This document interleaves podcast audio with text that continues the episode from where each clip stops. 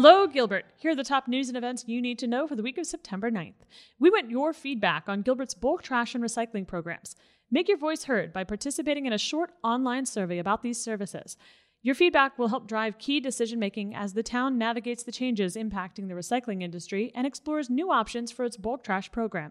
Head to gilbert a z dot gov slash news to participate. Thinking about running for Gilbert Town Council? Attend an informational meeting at four p.m. on Monday, September ninth to find out more about the upcoming vacancies, which include two council member seats and a mayor's election. Head to gilbert a z dot gov and search the keyword election for more information. Gilbert joins the nation in remembrance this Wednesday, September eleventh, as we honor our nation's fallen heroes.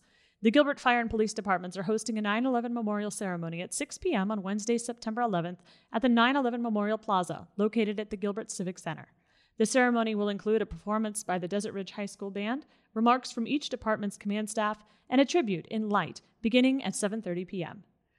The Gilbert Water Tower will be lit purple and teal through Tuesday, September tenth, in recognition of World Suicide Prevention Day. Suicide is the second leading cause of death for Americans ages ten to thirty-four, and this day was created to bring awareness to the risk factors and warning signs.